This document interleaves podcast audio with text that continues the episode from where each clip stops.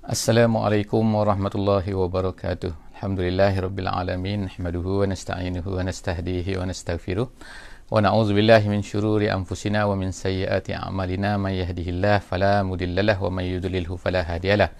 Nashhadu an la ilaha illallah wa nashhadu anna Muhammadan abduhu wa rasuluh. Allahumma salli ala sayyidina Muhammad wa ala alihi wa sahbihi ajma'in. Alhamdulillah bersyukur kepada Allah Subhanahu wa taala. Salawat dan salam kepada baginda Nabi sallallahu alaihi wasallam. Alhamdulillah bersyukur kerana kita dapat bersama-sama lagi insya-Allah dalam uh, sesi tadabbur harian pada pagi ini eh. Uh, yang pertama sekali minta maaf sedikit eh uh, kerana agak kelewatan ada masalah teknikal eh, yang tidak dapat dielakkan eh. Masalah komputer yang tidak dapat bersambung dengan internet eh pada pagi ini. Ha, jadi Alhamdulillah sekarang dah selesai. Alhamdulillah uh, kita akan bersama-sama insyaAllah uh, dalam sesi tadabur kita yang pertama sekali seperti, sebagaimana biasa uh, diminta kepada semua sahabat-sahabat yang berada di line untuk memberi respon uh, terhadap suara dan juga dengan uh, gambar insyaAllah uh, pada pagi ini. Eh. Uh, kalau ada masalah insyaAllah beritahu. Uh, tak kuti mungkin uh, masalah lain. Kalau dua tiga orang memberitahu masalah lain maknanya saya, masalah lain saya. Eh. InsyaAllah saya akan cuba baiki. Uh, hari ini kita bersama-sama di muka surat 143 eh insyaallah 143 iaitu di surah al-an'am ayat 119 sehingga ayat 124 eh ayat 119 sehingga ayat 124 insyaallah kita akan tengok eh daripada surah al-an'am ni Allah Subhanahu wa taala terus menceritakan tentang beberapa uh, perangai orang-orang yang menolak Islam ni orang-orang yang tak nak terima Islam ni macam mana perangai mereka, macam mana sikap mereka dengan Nabi wasallam dengan dakwah Nabi wasallam untuk menjadi panduan kepada kita semua sehinggalah kepada hari kiamat eh. Bagaimana orang-orang yang membawa Islam ni akan menghadapi masalah-masalah ini. Dan inilah masalah-masalah biasa yang berlaku kepada orang-orang yang uh, apa ni mendengar dakwah ni. Ha, ini dia mereka apa yang mereka katakan dan sebagainya uh, jadi insyaallah kita akan tengok insyaallah. Uh, sebelum daripada itu seperti biasalah insyaallah saya akan baca sedikit eh daripada ayat yang apa yang terpapar eh uh, yang ada di muka surat 143 ni. Insyaallah ayat yang pertama iaitu ayat 119 insyaallah. A'udzubillahi minasyaitonirrajim bismillahirrahmanirrahim. Wama lakum alla ta'kulu mimma zukira smullahi alaihi wa qad fassala lakum ma harrama alaikum illa kathiran la yudilluna bi ahwaihim bi ghairi ilm inna rabbaka huwa a'lamu bil mu'tadin ha, jadi insyaallah eh, kita tengok kan di dalam uh, apa ni ayat ini Allah Subhanahu wa taala menceritakan iaitu kalau diikutkan lah iaitu dia ni adalah berkenaan dengan kalau kita katakan itu masih lagi berkenaan dengan uh, makanan sebenarnya. Tetapi uh, Allah Subhanahu Wa Taala sebenarnya walaupun menceritakan tentang makanan tetapi sebenarnya dia menceritakan tentang yang lebih besar sikit eh daripada uh, tersebut eh. Iaitu Allah Subhanahu Taala mulakan ayat eh pada muka surat ni iaitu muka surat 143 kita baca hari ini iaitu dengan wa malakum wa malakum ni kalau kita katakan eh, dalam bahasa Melayunya ialah kenapa? Kamu ni ah itu maksud dia kan? Apa dah jadi pada kamu ni macam seolah-olahnya macam Allah Taala ni marah kan kepada kita.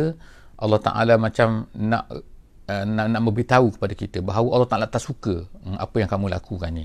Uh, apa dia? Iaitu wama lakum. Uh, apa yang Allah Taala tak suka uh, manusia lakukan ni? Allah Taala sebut situ wama alla taakulu mimma zukira smullahi alaihi kenapa kamu ni tak suka makan apa yang telah di uh, diizinkan oleh Allah Subhanahu wa taala kepada kita untuk makan. Jadi Allah Taala kata alla ta'kulu mimma zukira rasmullah alaihi. Maknanya apa-apa yang disebutkan nama Allah, apa-apa yang dihalalkan oleh Allah, maknanya disembelihkan Allah Subhanahu wa taala. Maknanya kamu dipersilakan makan. Kenapa kamu tak nak makan? Kenapa kamu ni macam uh, buat buat perangai pula kan, buat alasan pula buat pantang-pantang yang pantang-pantang maknanya mengatakan ni tak boleh, tak boleh kan kalau boleh kan kalau kamu tak selera tu cerita lain eh. Kalau kamu tak suka makan tu cerita lain. Tapi kalau kamu nak mengatakan ini tak boleh tak boleh pula sedangkan ianya telah diizinkan oleh Allah Subhanahu Wa Taala kepada kamu. Jadi inilah Allah Taala katakan ini masalah pantang uh, bukan pantang-pantang orang orang bersalin tu bukan. Tapi maksudnya berpantang ni bukan pantang kesihatan eh. Tapi ini maksudnya pantang yang meletakkan hukum yang bukan yang telah Allah Taala halalkan tiba-tiba kamu nak kata haramkan dan sebagainya kan. Ha, itu yang tak boleh kan. Jadi waqad fassalalakum Allah Taala kata dia dah jelaskan. Ha, dia dah ceritakan dia dah yubayyin Allah Taala telah bayyana telah jelaskan kepada kamu ma harrama alaikum. Apa yang telah diharamkan kepada kamu. Jadi maknanya kalau ikutnya lah kan bahawa ayat ini adalah ayat makkiyah. Surah ini adalah surah makkiyah. Jadi oleh kerana surah makkiyah uh, maka setengah ulama mengatakan bahawa sebenarnya masalah tak boleh makan makanan yang tertentu ni sebagaimana disebutkan dalam surah al-a'raf juga kan, nanti kita akan tengok kan iaitu uh, bukan hanya surah al-maidah saja eh, tetapi dalam surah al diceritakan bahawa uh, setengah ulama kata bahawa uh, maka, setengah-setengah daripada makanannya diharamkan sejak daripada orang Islam ni berada di Mekah lagi. Bukan maknanya dah berpindah di Madinah. Memang kebanyakan daripada hukum hakam ini sebenarnya ialah uh, diharamkan ataupun boleh tak boleh dan sebagainya itu ialah semasa Nabi SAW berada di Madinah. Tetapi berkaitan dengan makan ini Allah Ta'ala kata dah waqad fassala lakum ma harrama alaikum illa matturirtum kecuali dalam keadaan terpaksa lah itu cerita lain kan. Maknanya Allah Ta'ala beri izin. Siap sebut sini kan. Kecuali kamu dalam keadaan terpaksa. Maknanya terpaksa dalam keadaan darurat mati kalau tak makan dan sebagainya. Itu itu cerita lain kan. Maknanya benda tu itu maka dibolehkan makan. Bukan dihalalkan eh. Benda tu tetap juga haram. Tetapi cuma ianya dibolehkan. Kemudian Allah SWT kata wa inna kasiran la yudilluna. Dan sebenarnya banyak Allah Taala katakan.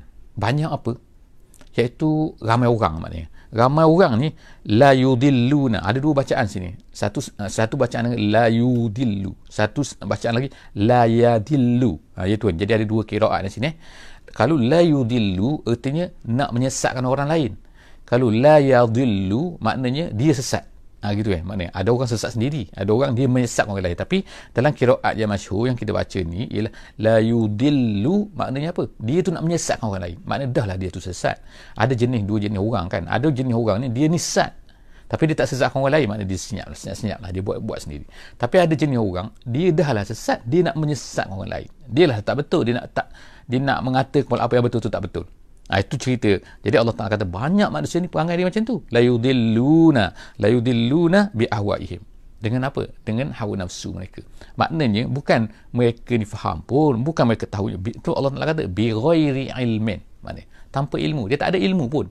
Tapi datang daripada teori dia, datang daripada nafsu dia, datang daripada tak suka dia.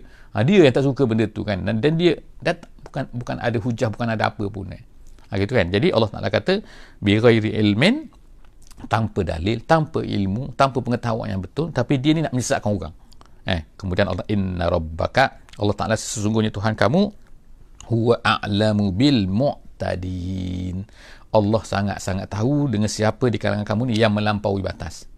Ha, jadi maknanya yang kita rasa bahawa Allah Ta'ala tak tahu. Tak, Allah Ta'ala tahu semua kan.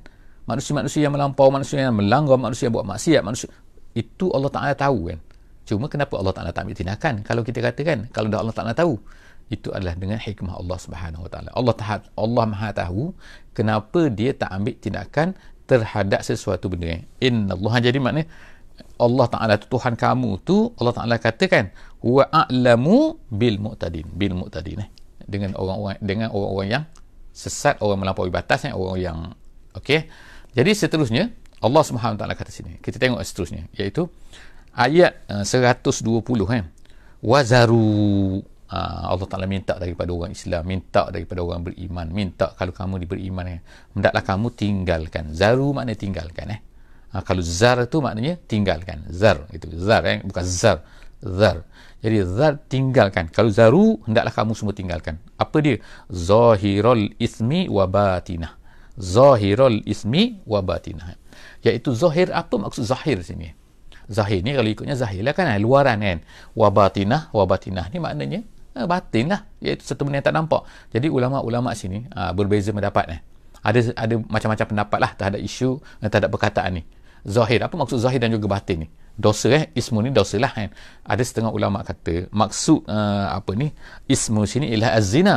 Uh, sini ada kata az-zina. Jadi maknanya zahir zina dan juga batin zina. Maksudnya ialah yang dalam hati dan juga yang luaran dengan anggota. Itu satu pendapat kata.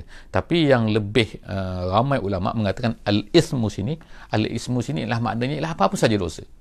Jadi ada dosa zahir, ada dosa batin. Maksudnya ha, setengah ulama kata maksud zahir batin dah melalui anggota dan melalui hati. Ada yang kata maksud dosa sini adalah dosa yang orang nampak dengan dosa yang orang tak nampak. Maknanya kita saja nampak. Senyap-senyaplah kita sendiri kan. Ha, jadi jadi bagi kita lah insyaAllah apa yang dapat kita faham daripada sini pandangan-pandangan yang diberikan oleh ulama-ulama tafsir ini nak mengatakan bahawa semua jenis dosa lah tak kira kan tinggalkan. Orang nampak kau orang tak nampak kan. Sebab kadang-kadang ada orang uh, maknanya yang nampak uh, yang eh, orang nampak uh, dia tak buat. Kalau yang orang tak nampak dia buat. Uh, itu tak betul eh. Amal cara macam tu kan. Sebab apa? Allah Ta'ala kata suruh tinggalkan semua sekali kan. Zahirnya batinnya semua kena tinggalkan Ha, yang yang nampak ke tak nampak ke? Jadi Allah Taala kata wazaru wazaru hendaklah kita tinggalkan zahirul ismi wa batinah innal ladzina yaksibunal isma sayajzauna bima kanu yaqtarifun. Kerana apa Allah Taala minta kita tinggalkan? Sebab Allah Taala kata sesungguhnya orang-orang yang yaksibunal isma yaksibun melakukan dah ha, melakukan al isma dosa yaksibunal isma maka dia ni akan dibalas. Ha. sayujzauna iaitu sayujzan akan dibalas di hari kiamat nanti. Selepas daripada dia mati. Maka nu yaktarifun apa yang dia yaktarifun. Yaktarifun maknanya lakukan. Apa yang dia ceburi apa yang dia telah laksanakan apa yang telah dibuat tu Allah Taala akan balas dia kan. Ha, sebab itulah Allah Taala suruh tinggalkan. Jadi daripada ayat ni kita boleh faham bahawa semua semua dosa ni akan di kalau tidak diampunkan oleh Allah Subhanahu Wa Taala tidak kita tak istighfar kepada Allah dan Allah tak, tak gugurkan kejahatan tu maka dia akan dibalas oleh Allah Subhanahu taala. Ha jadi itulah sangat-sangat penting kepada kita kan. Kita ni tak ada yang tak berdosa kan. Jadi dosa kita besar, dosa kecil dan sebagainya kan. Jadi oleh kerana itulah maka minta ampun kepada Allah Subhanahu taala. Jadi tinggalkan di sini, tinggalkan dosa ni ataupun kalau terbuat dosa maka minta ampun kepada Allah Subhanahu wa taala supaya Allah taala ampunkan kita kan. Kenapa? Semua dosa itu akan dibalas kan. Ha, ingat jadi Allah Taala sebut di sini kan. Seterusnya Allah Subhanahu Wa Taala menyebutkan lagi dalam dalam ayat 121 eh. Ha, jadi kita tengok ayat 121 insya-Allah agak panjang sikit eh. Allah Subhanahu Wa Taala kata wala ta'kulu mimma lam yuzkarismullahi alaihi. Dan janganlah kamu makan eh. Jangan janganlah kamu makan ni la ni la tidak jangan bukan la tidak sini eh.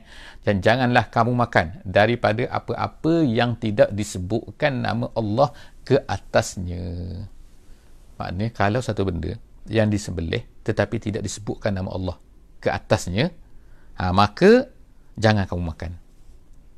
Jadi apa maksud tidak disebutkan nama Allah sini? Adakah sengaja tak sebut? Adakah lupa sebut? Adakah kalau orang Islam orang kafir? Jadi di sini terdapatlah sedikit pandangan ulama eh. Ha, ada setengah pandangan ulama ni kan yang seperti uh, pandangan uh, Az-Zahiri, uh, pandangan uh, Ahmad Ibn Hanbal eh, mazhab Hanbali eh, mengatakan bahawa kalau nak sembelih mesti sebut nama Allah Subhanahu Wa Taala. Maknanya kena sebut nama Allah lah kan. Kalau tak ada sebut apa-apa, senyap je terus sembelih. Walaupun orang Islam kata itu tak jadi. Tetapi mazhab Syafi'i kita, mazhab Syafi'i kita mengatakan bahawa kalaulah orang yang sembelih tu orang Islam, walaupun dia tak sebut uh, dengan mulut dia kan masa dia sembelih tu maka dia kira okey. Uh, sebab apa? Dia kira bila orang tu orang Islam maka dia akan sembelihkan Allah Subhanahu Wa Taala. Cuma adalah perbezaan sikit dalam, dalam mazhab uh, Hanafi dibezakanlah di antara sengaja tak sengaja lupa tak lupa dan sebagainya. Tapi kesimpulan dia ialah di sini Allah Subhanahu Wa Taala tak nak kita dimakan kalau satu benda yang disembelih bukan kerana Allah Subhanahu Wa Taala kerana berhala ke? Sebab itulah Allah Ta'ala kita ni tak dibenarkan orang-orang yang kafir. Orang-orang yang tidak beriman.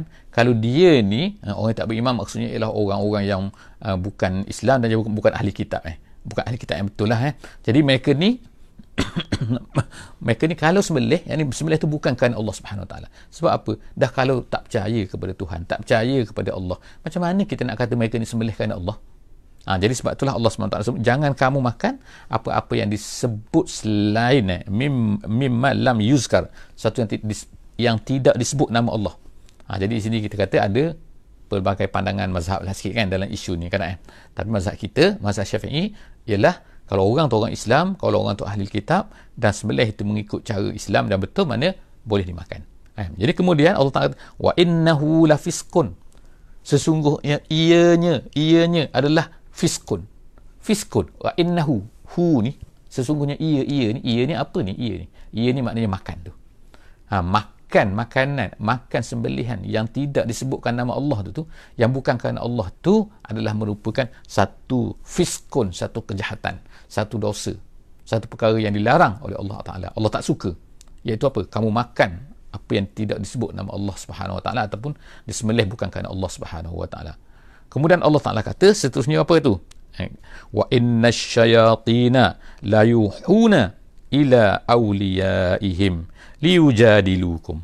Dan syaitan ni ha, hari tu kita sebut kan iaitu hari tu maknanya semalam kan? Semalam kan ataupun sesi sebelum daripada ni kita ada sebut kan bahawa syaitan ni ada dua jenis kan? Syaitan al-jin syaitan al-ins kan maknanya kan? Ada dua jenis syaitan ni syaitan manusia syaitan jin.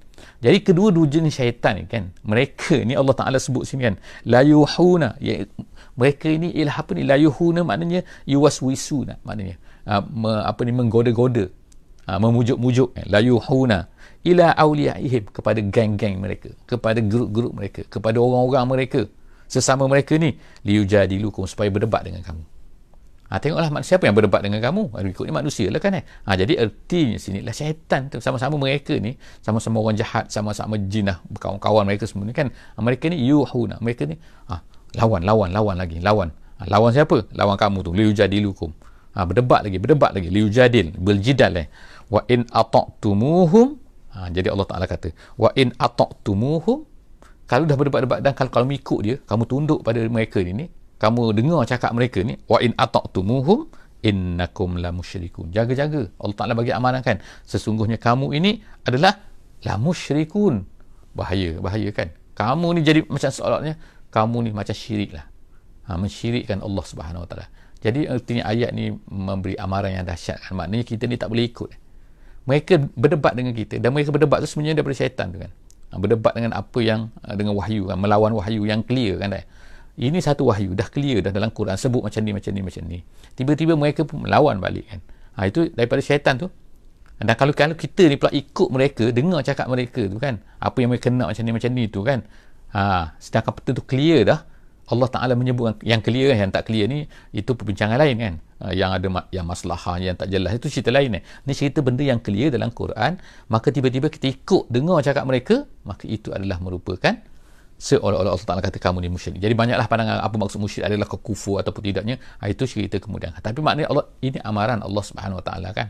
Jangan kamu dengar cakap mereka. Jangan kamu ikut cakap mereka. Jangan kamu dan macam-macam lagi lah kan. Seterusnya ha, ayat 122 eh Allah Ta'ala kata awaman kana maitan. Allah Ta'ala sekarang buat perumpamaan kan. Awaman kana maitan? Adakah orang-orang yang maitan? Maitan ni mati maknanya ha, mati maknanya maknanya dia matilah kan eh? Orang mati ni ada guna tak? Tak, tak ada guna kan? Ha, tak ada guna kan? Maknanya seorang yang mati kita nak buat apa lagi kan? Maknanya kita pun uh, disuruhkan supaya kafan semahyang dan juga mandi mandi kafan semua tu kemudian tanam kan? Kita tengok kan? Jadi itu orang mati kan? Jadi Allah Subhanahu Wa Taala pun umpama sini adakah orang yang mati?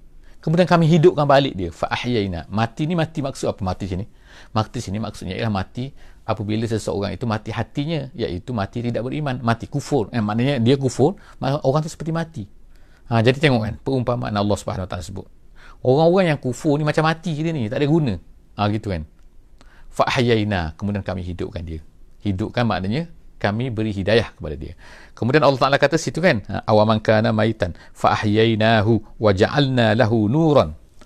Ha, bukan setakat tu saja, bukan setakat maknanya dia tu beriman, tapi kemudian kami jadikan untuknya nur yamshi bihi finnas. Kemudian dia dia tu berjalan pada manusia nuran nuran yamshi bihi finnas. Kita tengok perkataan bihi ni kan. Bihi ni maknanya dengannya maknanya. Dengannya tu dengan apa? Dengan Islam, dengan iman. Ha, hi tu maknanya. Jadi maknanya bukan dia sekadar ni dia ni dia ni dihidupkan oleh Allah Ta'ala. Dia dapat iman dan sebagainya. Tapi Allah Ta'ala bagikan kepada dia tu cahaya. Cahaya maksudnya ialah dia ada dia bawa Islam tu. Ha, ini sifat orang yang beriman eh, Allah Ta'ala sebutkan. Maknanya ni cerita, Allah Ta'ala ceritakan dulu ha, ramai di kalangan sahabat-sahabat ni. Mereka ni semua kafir.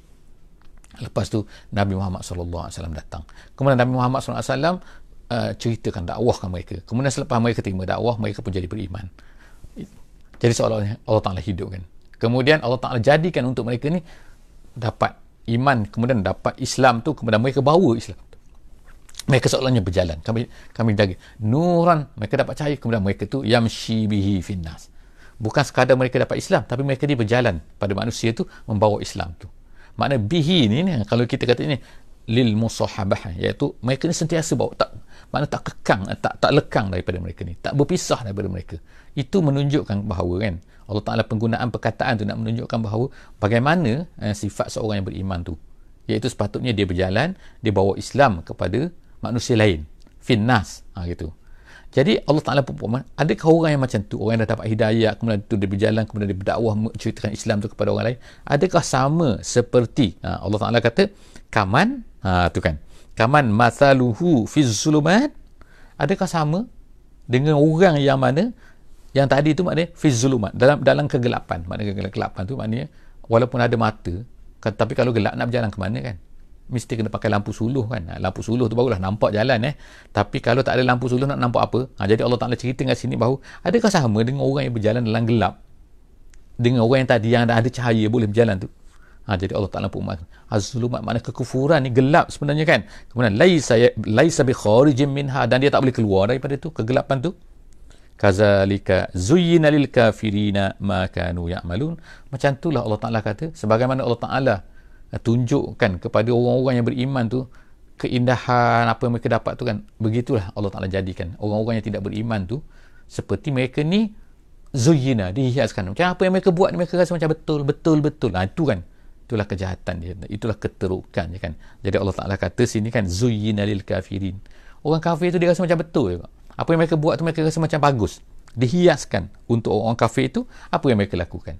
Mereka rasa macam tak ada masalah. Wa kadzalika ja'alna fi kulli qaryatin akabira mujrimiha. Kemudian ayat yang ke-123 Allah Taala kata iaitu masalah. Siapakah dalam masyarakat ni kan? Ha, biasanya orang-orang yang akan menentang Islam. Jadi Allah Taala sebut di sini eh Allah Taala sebut sini. Dengan clearnya kan. Dan begitulah. Ha, begitulah maknanya sebagaimana uh, apa ni uh, di Mekah ni kan. Uh, orang-orang Mekah ni orang yang jahat-jahat ni kan. Orang yang Nabi ni siapa? Kebanyakan mereka ialah akabir mujri akabir. Iaitu ialah orang-orang besar. Iaitu pembesar-pembesar mujrim.